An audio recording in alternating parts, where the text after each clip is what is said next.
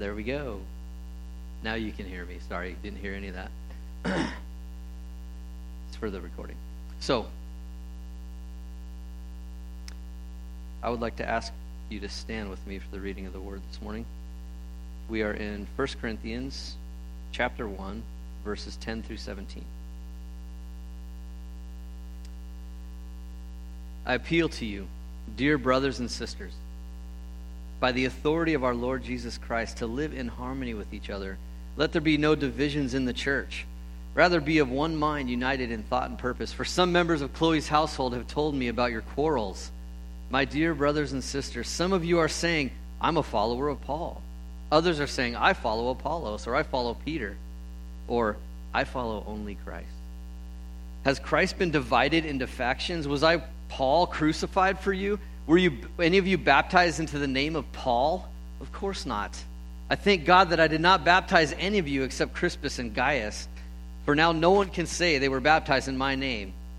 Oh, oh yes, I also baptized the household of Stephanas, but I don't remember baptizing anyone else. For Christ did not, didn't send me to baptize, but to preach the good news, not with clever speech, for fear that the cross of Christ would lose its power.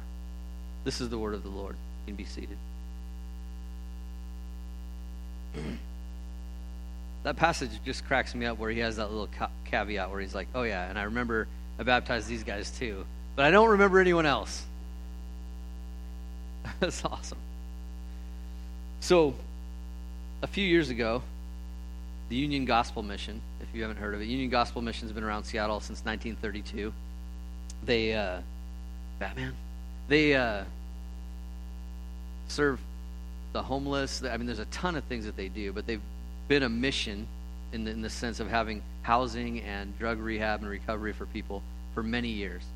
So a few years ago, they asked themselves the question, why are we getting repeat customers in our recovery programs and our rehab programs? What's going on here? Like, what's happening? And they began, they did a study. And, it, and in doing this study, they sort of categorized sort of ten different categories of problems that people have that are related to homelessness and addiction.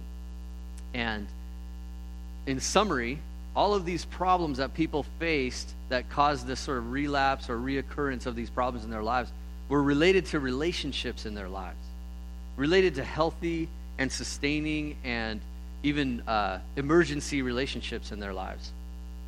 And so the Union Gospel Mission said, okay, where can we find relationships for people?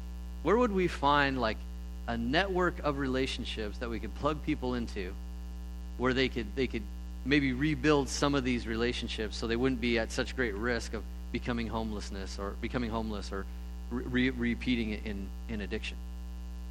And I know firsthand, having talked with a lot of the homeless guys that we have worked with, when they go through a recovery program or go through a rehab program and go right back on the street, their friends want to find out if it worked.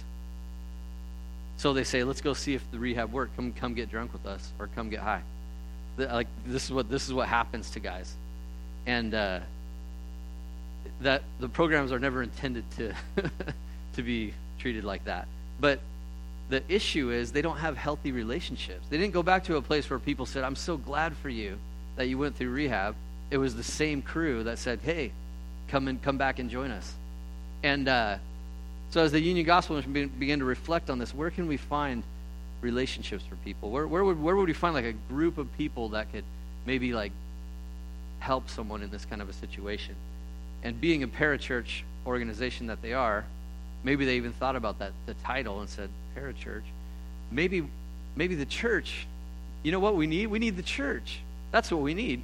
And so we've become part of a network called Light Up the City that Union the Union Gospel's trying to spearhead, and it's get, it's moving. But uh, the idea is Union Gospel sa- Union Gospel Mission says we're part of the solution, but we're just part. We're not the whole solution.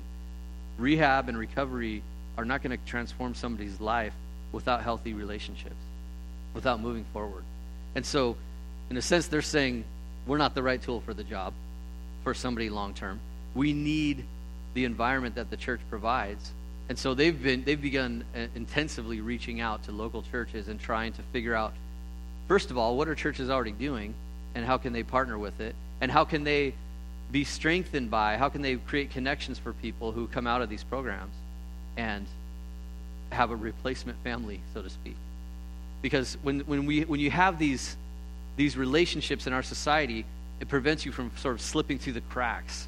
Um, and people that are living in a situation where they, they don't have a lot of these relationships in their life are at great risk of losing everything or becoming homeless. They're just sort of one bad decision away from being on the street. Whereas when you have healthy relationships, like, you can make three or four bad decisions. You know, your family, you know, after a while your family's gonna say, come on. But you have this sort of a, a little bit of a cushion or a, a social safety net to catch you. And, and many people don't have that. And so as as they came to this conclusion, they began to reach out to the church. And that's my, my contention this morning from this passage is a unified church is the right and proper tool for the job of preaching the cross. This trying to proliferate the powerful message of the gospel. And in that, we resist, we want to resist divisions or tears or schisms in the fabric of our local churches. So this is what Paul is addressing in this passage. Ephesians chapter four, uh, one through six says this. Therefore, I, a prisoner for the Lord, uh, prisoner for serving the Lord, beg you to lead a life worthy of the calling for which, for what you have been called. Always be humble and gentle. Be patient with each other, making allowance for each other's faults because of your love. Make every effort to keep yourselves united in the Spirit, binding yourselves together with peace. For there is one body, one Spirit, just as you have been called to the glorious hope for the future. There is one Lord, one faith, one baptism, and one God and Father who is over all and in all and living through all. And I take I take this as my outline for looking at Corinthians this morning. There's one Lord, one faith, one baptism. And when we talked in the cadre, uh, Bob helped clarify and maybe say this better. So my three points are: one Lord, we have the same boss. One faith, we have the same message, and one baptism, we have the same family. So Paul is using these reminders to call the church to stop being divided. So I wanted to start out by talking about a four-letter word in our society, uh, first of all. I used to listen to this punk song uh, you know, in the past, and uh, it was called Question Authority. I don't know, maybe you guys have heard it. Uh, I could sing it for you pretty well, actually. Uh, question authority. And I thought, yeah, what right do you have to tell me what to do? And I sang along with the song for years. The song says, uh, is this what you want to see? Is this the way you want things to be? Question authority, question authority, question authority. And it just repeats that a lot, you know. And uh, awesome. And so I'm just like singing along with this, and then you know, when I was seventeen, eighteen, and I really, I seriously, honestly thought that I had everything figured out.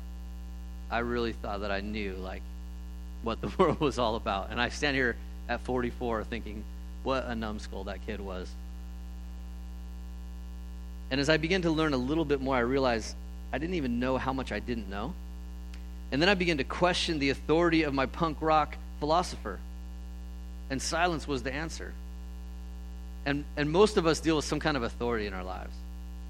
A parent, a boss, uh, somebody is, has an authority over us in our lives. But our culture is sort of twist, has a twisted understanding of authority. And I, that's the reason I say it's a four-letter word. We don't like it. We don't like the word authority. We don't like the word submission. Our culture wants us to believe that ultimately we are the authority in our lives. It's the follow your heart philosophy of the sovereignty of the individual. And this leads to great frustration when there's a cooperative system of individuals that requires authority to function. So we say authority corrupts, and absolute authority corrupts absolutely. And I, I think the Bible says a tree is always known by its fruit. A good tree bears good fruit, and a bad tree bears bad fruit. I really think authority gives us the power to express the bad fruit that we brought into that position of authority with. But this very much, this saying very much promotes the mythology of the benevolent individual who is corrupted by outside influences. It's the nature versus nurture debate that we, that in our society, nurture won many years ago in our popular mind. So when we think about authority, what we have is really voluntary associations rather than submission, because we worship the individual and we think that stifling the expression of the individual is evil. This is why we, we will be seeing, you know, who knows how many bathrooms on into the future. Just because authority has been corrupted doesn't mean it's entirely an evil force. I love the fact that the commander-in-chief of the United States at one time sent the army under his authority to desegregate, desegregate can I say it? desegregate schools in our society, because the authorities in certain places were saying, we're not going to obey the law. We're not going to do what's right. And they sent in the army and said, you are going to do what's right. So authority can be a good thing. It's not in and of itself evil. But there's a there's a corollary to authority, which is submission. And it go they go hand in hand. I remember talking with a friend of mine and just kind of talking about life and, and what he thought. And I was I was trying to share with him sort of some of my new revelations about Christ at the time. And And I was just excited to share it with him. And um, having grown up together, we had a lot of the same experiences. And we were talking about uh, you know, why we believe what we believe. And he was saying, you know, you believe in this three thousand year old book, and it's just whatever, you know, it's just tradition and this and that. And I'm like, eh, yeah, that's that's good. Yeah, kind of.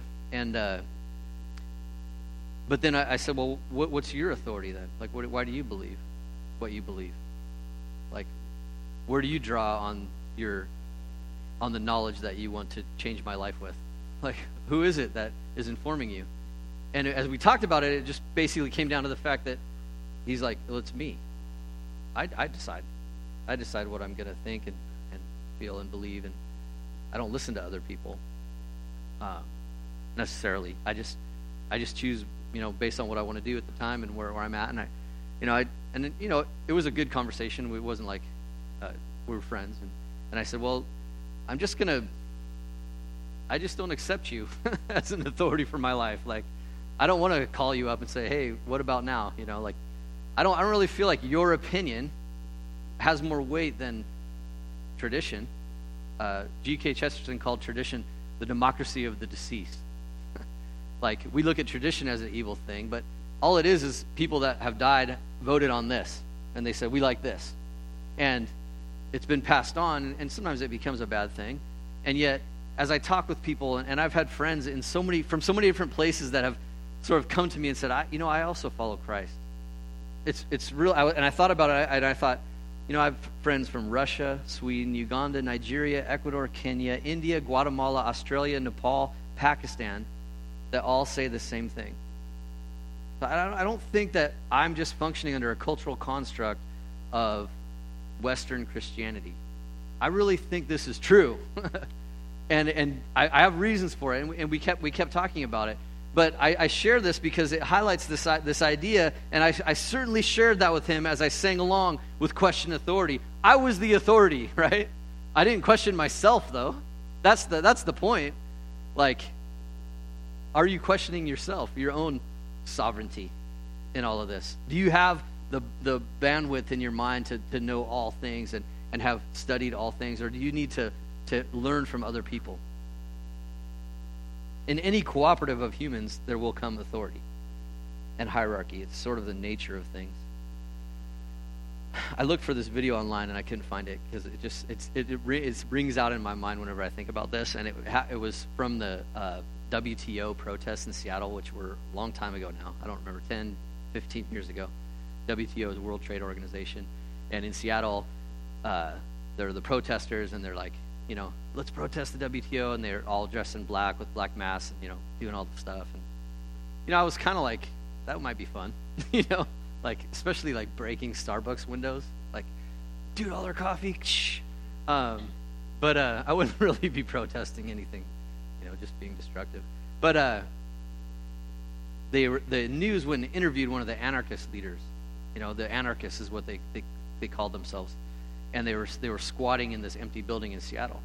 And so they went to interview the guy, and they're like, you know, what do you think? And he's got his black bandana and, you know, all this stuff, and looks really cool. And uh, he's he's kind of listing out why they're there and what they're doing. And the cameraman, bless his heart, was like filming the interview. And the newscast's like, okay, great, like anarchy and this and that. And the guy's like, yeah. And, and as they get done talking, the cameraman pans up to this list of rules on the wall that was posted in the anarchist haunt. And I'm just like, wow, that is so awesome. Like, even the anarchists have to have a sort of list of rules to get along with each other in their little squalor. Like, that was so funny, you know, and, and thankfully, like, the editors left it on there.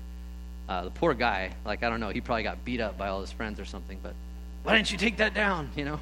That's against the rules. But uh, we can't escape it. That's that's my point. It's like, whenever you're trying to cooperate on something, you just, how do you escape this this idea of authority and submission? It's because people have different abilities and giftings, and they can work together. And authority, like if, if I'm arrested, if I'm if I'm interacting with a police officer or a politician or someone who's in authority, I don't think they're better than me because they're in authority. Sometimes they do. So maybe we could talk about that.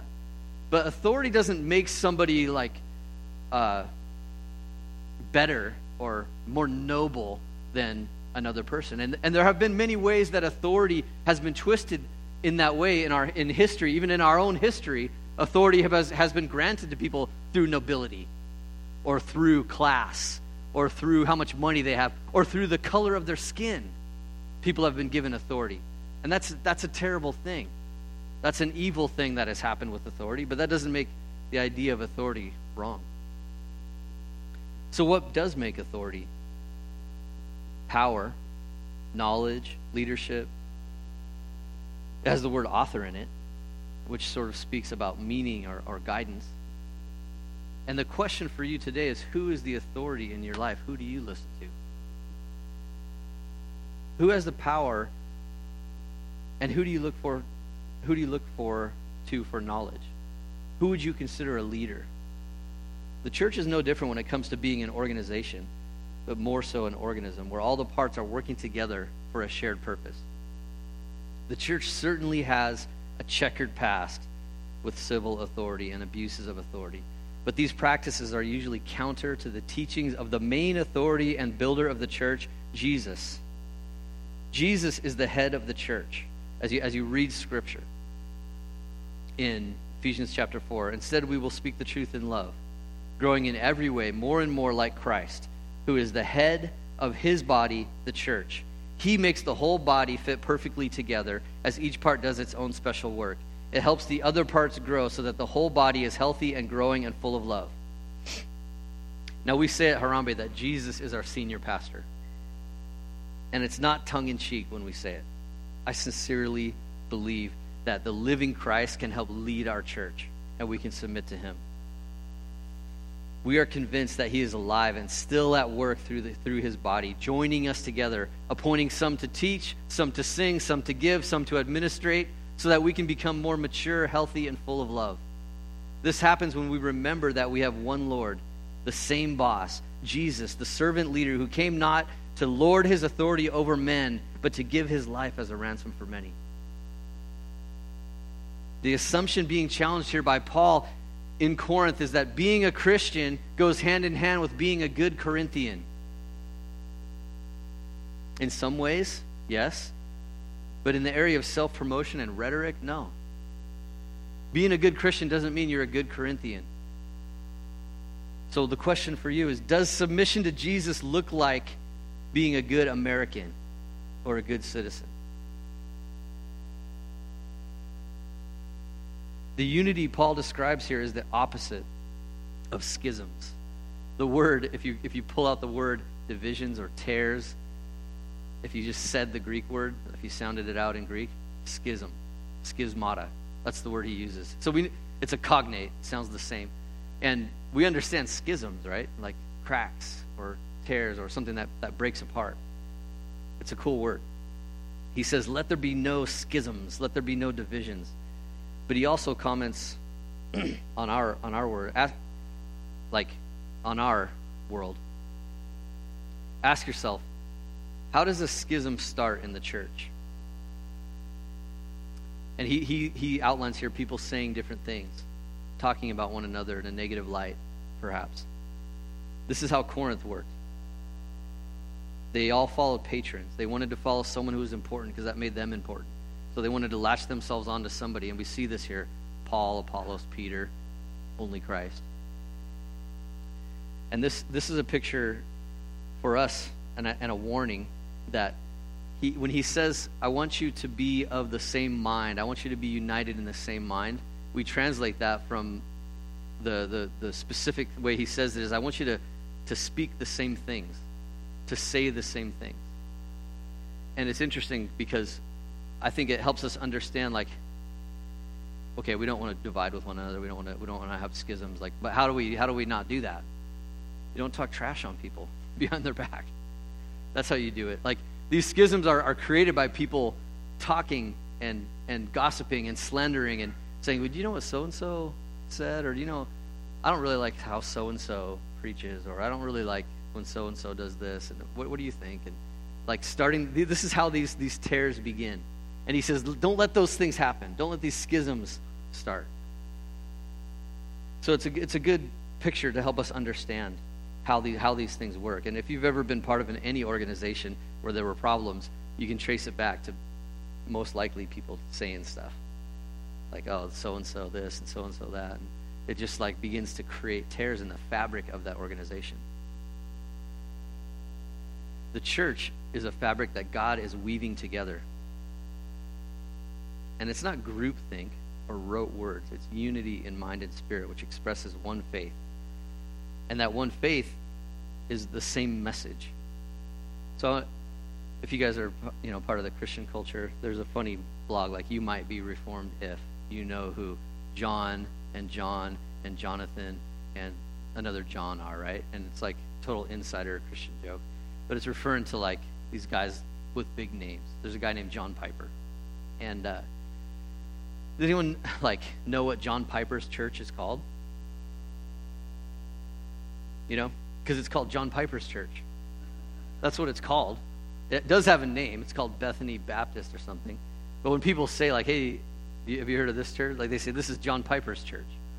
And John Piper would be the first, believe me, to be on the stage on his knees weeping before the church if he believed that it had become a cult of personality about him. Like he he's he is a good teacher, but this paradigm in our culture is very strong.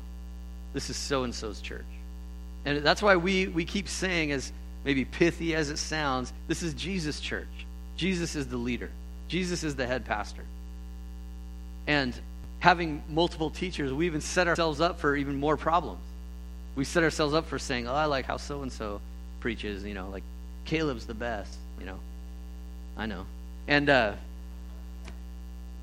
It's easy to, to, to fall into those to those kind of things and, and begin to, to create these tears.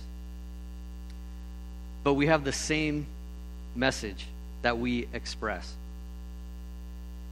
And you know, I, I'm not trying to put I'm not trying to say anything negative about, about Piper. What I'm trying to comment on is the people. I'm, I'm commenting on us, the way that we want to perceive church. And there was a question that was uh, put forward by one of the commentators. As I read through this, these passages, uh, Anthony Thiessen, he says, are you putting a human leader or patron in the place of Christ and looking to him for your salvation through the cross? When we don't understand the authority that God has set up, we begin to drift in our expression of a healthy church. And this is such an instructive passage. Amidst all the problems, we see some of the structure of the church. It's interesting. They must have had multiple teachers in their church. Because people are saying, I follow this one and I follow the other one. And I, I love that we do that here, but it's, and and I, I, I really see it as a reminder that Jesus is the head. Um, and I hope that our preaching always points to Jesus.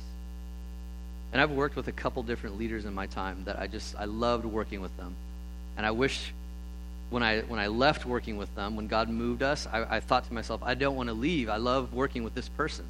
And I was reflecting on that, especially about one guy that I worked with in the past, and I was just thinking, man, these guys are awesome. Uh, just like so excited about the gospel and who Jesus is, and I love working with them. And as I was praying and thinking about it, I, I feel like the Spirit just kind of clued me in to the reality, like, every, every, everything you like about that guy is Jesus in him. Like, the things that really come across, that really that really just, like, attracted me to the, this person, it was Christ. It was him showing me what Christ was like. And it was so freeing for me. I'm like, oh, okay. He's not that special. You know, it's Jesus. Jesus is the one. Like, he is that awesome. That's what I'm really attracted to, is to know Christ. And, of course, God uses teachers and people and influencers in our lives. That's what he has chosen to do. He's chosen to use people that hopefully will model Christ to us so we get to see what that looks like. Listen to the incredibly, what sounds like an incredibly arrogant statement by Paul. You should imitate me, he begins. But he follows up with, just as I imitate Christ. And so Paul's teaching and preaching, and then he says, imitate me, but only as I imitate Christ. It sounds it sounds weird, but it, it's just a, it's a natural paradigm of learning. When somebody knows how to do something, you sort of copy them, and then you figure out why they're doing what they're doing, and then you can express it according to your ability or your giftings. And the standard for leadership in the church is, are they following Christ? And secondly, what is their message? I think we find one of the most powerful statements that Paul ever wrote in the book of Galatians, in Galatians chapter one, verses six through ten. Now, Paul's writing to the church, and this is the Apostle Paul, who was the persecutor of the church, knocked off his horse, be, and began to proclaim Christ. And then we have all these epistles from the Apostle Paul, who wrote the bulk of the New Testament letters that we read. This guy really cared about people coming to Christ. In Romans, he even says, I wish that all my people, talking about the Jews, would come to Christ. I would, I would wish that I myself were accursed if they could come and know Jesus. Like, he cared more than anything. He said in Colossians, I wish that everyone could see me, everyone in the world could see me face to face so I could tell them about Jesus. And then he says this in Galatians, I'm shocked that you are turning away so soon from God who called you to himself through the loving mercy of Christ. You're following a different way that pretends to be the good news, but it is not good news at all. You are being fooled by those who deliberately twist the truth concerning Christ. Now listen to what he says about this. Let God's curse fall on anyone, including us, or even an angel from heaven who preaches a different kind of good news than the one that we preach to you. I say it again, what we have said before. If anyone preaches any other good news than the one that you welcomed, let that person be cursed. Obviously, I'm not trying to win the approval of people, but of God. If pleasing people were my goal, I would not be Christ's servant. Paul teaches us that the gospel is the standard, and I just love that he says, including us. Like, if anyone preaches a different gospel, and someday if I show up in a Learjet that says Paul International Ministries, and I start preaching a different gospel, let me let them be accursed. It's a crazy thing for him to say, considering how much he gave of his life so that people wouldn't be accursed. You know, and like, We just we just want to carefully couch it in King James terms, you know. He says, if anyone preaches a different gospel, God damn them. That's what he says. That's how we would say it. So following the great teachers of the plan of the church is the plan of the church, to be sure. But we don't we don't follow just a charismatic person. Like in Corinth, it was all about rhetoric and how well you could say something. It wasn't about necessarily what you were saying. And Paul's telling the Corinthians, it's about the message. It's about the content. It's not about how well you say it. And I, I intentionally didn't say it well so that the preaching of the power of the cross wouldn't be robbed of its power. So you wouldn't you wouldn't think to yourself, oh, I just got fooled by Paul. So James continues in talking about following teachers. He says this in James chapter one, don't just listen to God's word. You must do what it says, otherwise you're only fooling yourselves. James is just so clear. I love the way that he writes his, his, in his book. And he continues in chapter three. Dear brothers and sisters, not many of you should become teachers in the church, for we who teach will be judged more strictly. Paul is warning them, don't replace Jesus with mere people. Jesus will use people in our lives. And we can submit to them because we, we give them authority, because he has given them authority and a calling to teach. But it's not with words only. And you have the right to ask or to see if they're imitating Christ. That's why it's hard to like follow a teacher on YouTube. Oh, did you hear this teacher? Such a great teacher. Is he? I, is she? I, I don't know their life. I don't know if they're a faithful person. Lastly, for teachers, there's a temptation to try and gather people to yourself. Some have called it the church growth movement. I'm just kidding. But listen to Paul's conclusion about the false gospel in Galatians. In the very end, he says, obviously, I'm not trying to, to win the approval of people, but of God. If pleasing people were my goal, I would not be Christ's servant. Being a servant of Christ won't always please people. Sometimes it means rubbing them the wrong way and calling out sin, not being popular. One of my teachers shared an anecdote from, from him preaching, and he preaches a sermon, and a guy comes up and says to him, you know, Pastor, what you told me today really rubbed me the wrong way. And he said, well, maybe you just need to turn around. Now, we aren't meant to be pursuing popularity as teachers. That's not the goal. It's to serve Christ. And he, and believe me, like, it's so ironic that I stand up here teaching, like talking in front of people, because I would actually fail assignments in school when I had to talk in front of people. They'd say, are you ready? And I'd say, no, I'm not doing it. Like, I'll just take the F. I'll take the L. I, I don't I don't want to get up. I'm too totally too embarrassed to get up and talk in front of people. But God just, he just said, no, you're going to be the one. Like, you you got to do it. And I'm like, I'll do it for you, Jesus. I want to serve you. I want to be obedient to what you're calling me to do. And so he just puts me up here. It's it's bizarre the way God works. He wants his glory to be known by the weakness of the people that he chooses to use. It's throughout his story. So you think to yourself, well, I couldn't ever do this or that, or I don't know, I'm just not strong enough. That's where God's power can really be seen in our lives.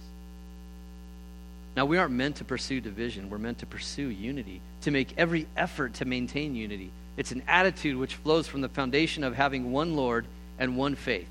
We all have the same message to hear, to speak, and to live as we follow Christ together. And just as we have the same boss, the same message, we also become part of the same family. So we have this idea of one baptism, the same family. Baptism, as I th- as I was reading this passage, it just kind of, for a minute, threw me for a loop. Like, why are you talking about I follow Paul, I follow Apollos, and then you start talking about baptism? You know, I kind of disconnected those in my mind for a second, and then, duh. Baptism is about allegiance. Baptism is about saying, here's who I follow publicly. Here's where my heart, here's what has happened inside of me, and I'm going to follow this person, and I want you guys all to know it. I'm joining you guys in it. Baptism is an awesome way to sort of proclaim the gospel through performance art. This idea of standing in the water and being buried with Christ in baptism under the water and being raised again to new life in Christ. It's like we're buried with him in his in his crucifixion, in his burial, but we're raised with him to new life in Christ. That's the way Romans talks about this, this process of baptism. But in this demonstration that we do in front of, of people, it's an embracing of those people, of that family, and saying, I'm joining you. And it's it's an it's it's a proclamation of our allegiance to Christ. So he corrects them by using this sort of rhetorical argument. They're they're so quickly like schisming into these different teachers, and then he uses this sort of argument from, you know, this absurd argument. Were you baptized into Paul's name? Is, is Paul your savior? No, you guys, you, you can't have the, you can't follow the, you're not baptized into these different people. You're baptized into Christ. We have one baptism.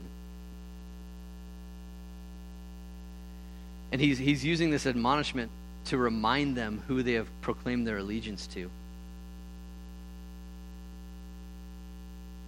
We are baptized into a culture as we grow up in this place. We're baptized into a culture of what's in it for me. In so many ways, this is how we look for a church. How is this place going to meet my needs? Church, this is upside down.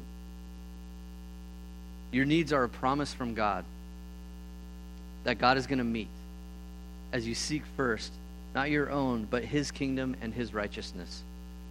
Then all these things will be added to you. If you want to be Jesus' disciple, understand the commitment that he's calling you to. He says, take up your cross and follow me. The good news is that you don't have to sell out to the American dream system, but you can be free to follow Jesus. And I would, I would, to answer my question from earlier, I don't think that the expression of being a good follower of Jesus is the American dream. And this brings us back to the beginning in many ways of being part of a church. It does take commitment. It does take time. It will impinge on your personal time and plans and finances, but we are called to be committed, not because of what we get out of it, but to fulfill the purpose for what God has called us to. We gather to worship Jesus, to express unity, to build relationships. We grow in Christ's love for others, and then we go out to fulfill the good works that God has prepared for us to walk in.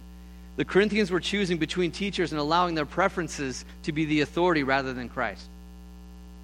We're indoctrinated with the idea that our preference, our comfort, and our needs should guide our life decisions. Jesus offers new life, a new way, a new spiritual power to die to the old things and receive new things. So the question is, are you committed to this church?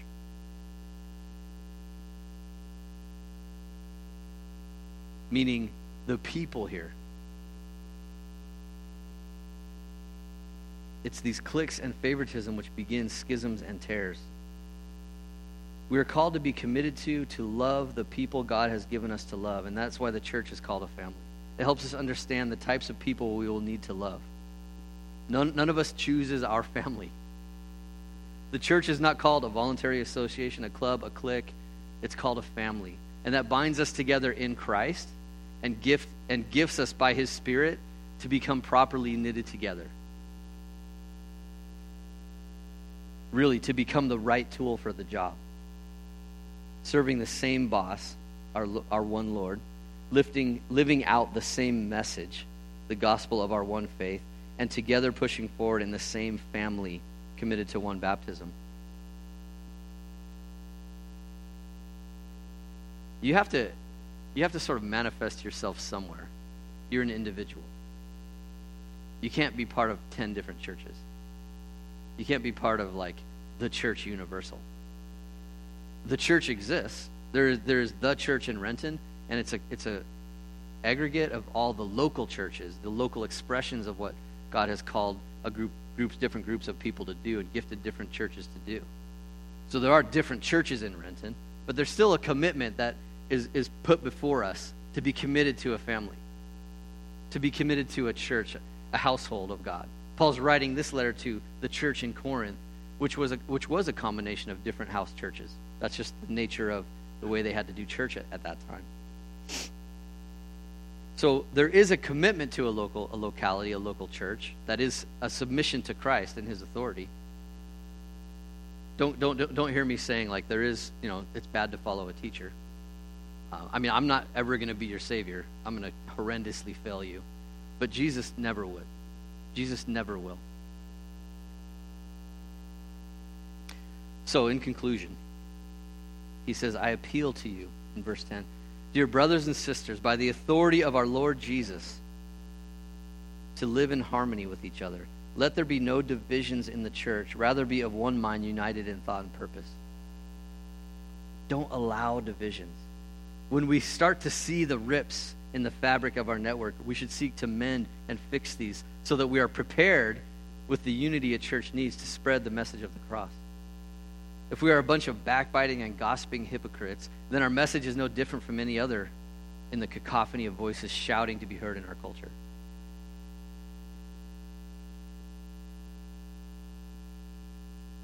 So where can we seek to build unity, to mend relationships, to reinforce the network of relationships which defines this local body of Christ?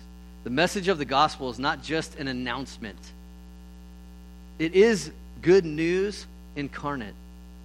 It is the idea of a person returning with good news of a battle that's been won, that the battle is over, but the mess, the point is things are going to change. Things have changed. They're going to be different now. It's not just hype or fake news. It's the me- the message is for real. If this message is for real, if the message of the gospel is for real, it has changed everything, and we can live differently. And a church that's united is the right tool to promote that message.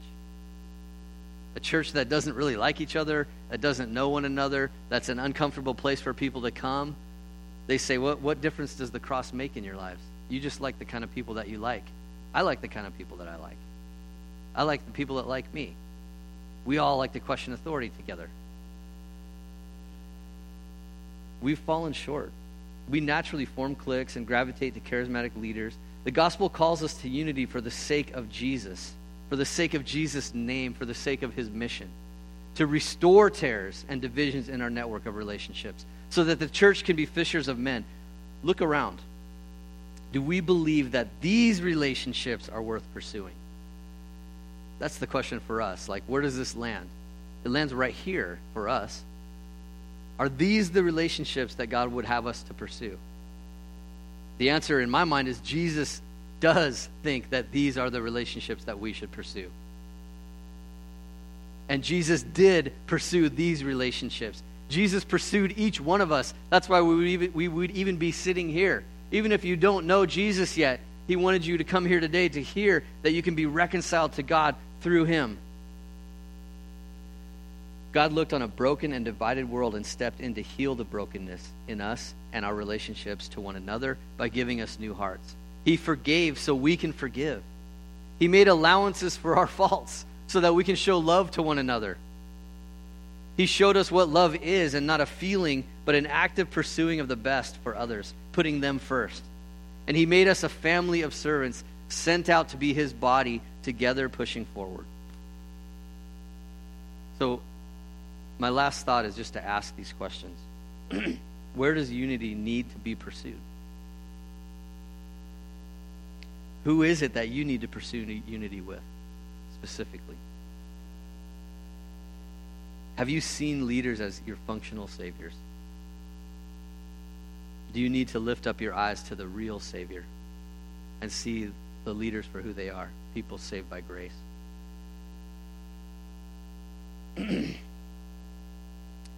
Sometimes we're, we're, we're, we trick ourselves. Are we thinking that our relationships within the church are intended to fulfill us or God's mission?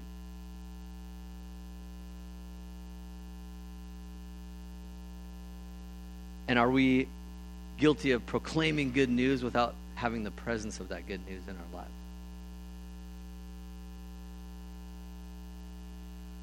Father, I pray that you would answer these questions for us. I thank you for calling us to unity. I thank you for reminding us of the importance of seeking the proper way of being united together.